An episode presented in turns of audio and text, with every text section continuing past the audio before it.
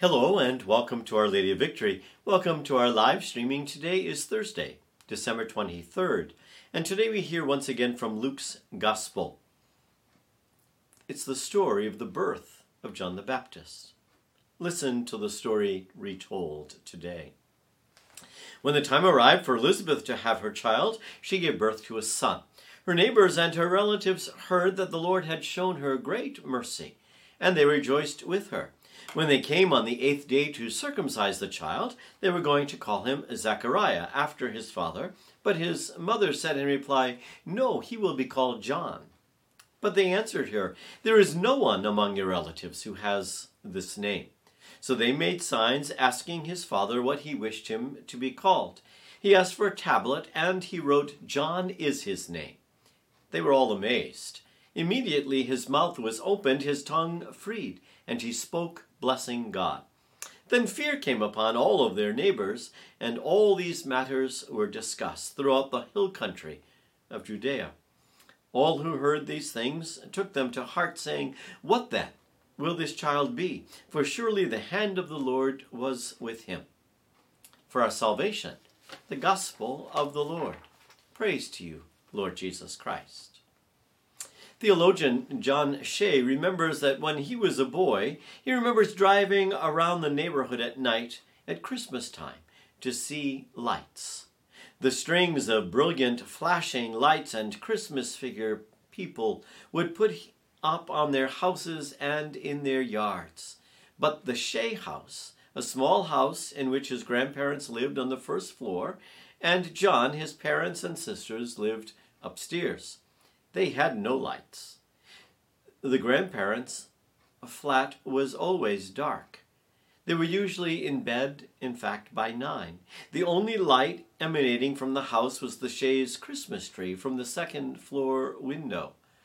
No blinking bulbs on and off, no glitz. Oh, wow, just a steady, soft, simple light shining, contrasting against the dark Advent night.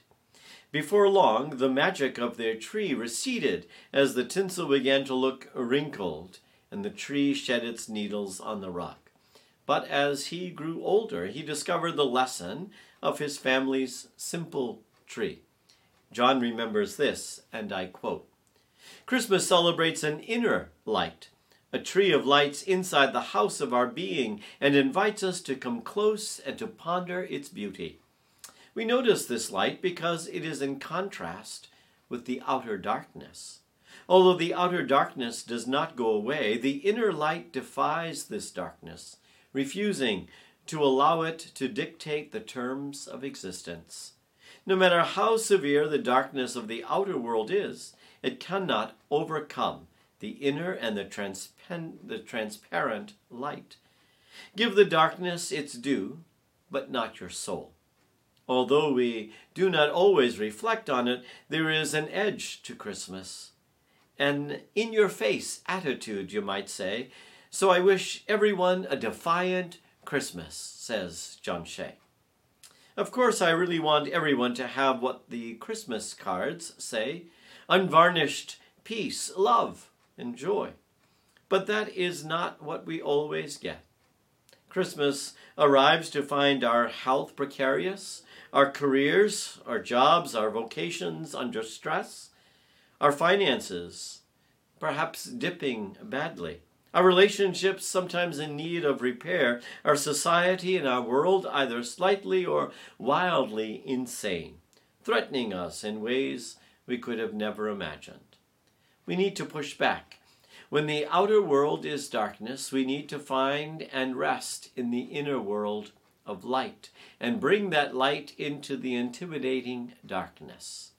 Since this inner world is rooted in a transcendent love, it is more powerful than all the attacks that emerge from both our finitude and our sin. When we bring it forth, we walk the path of gentle defiance, you might say. We are neither negative nor angry.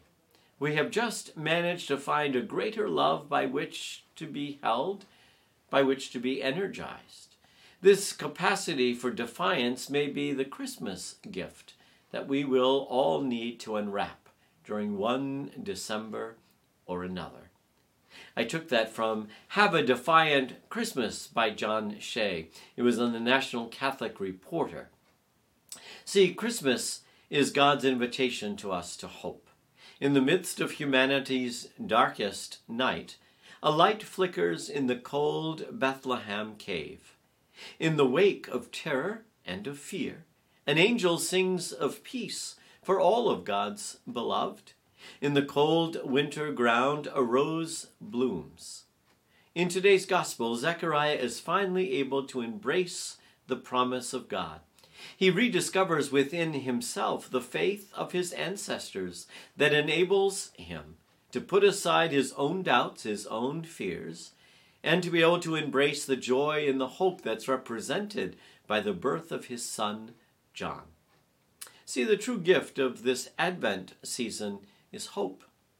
Hope in the possibilities to bring about rebirth in the midst of destruction and barrenness, hope in small seedlings that can grow into a bountiful harvest for God's own people. Pray with me. Compassionate God, may we journey to the promise of Easter with Advent hope. Help us to discover within our hearts the light of your love, that we might illuminate our own journey through the darkest nights of our lives.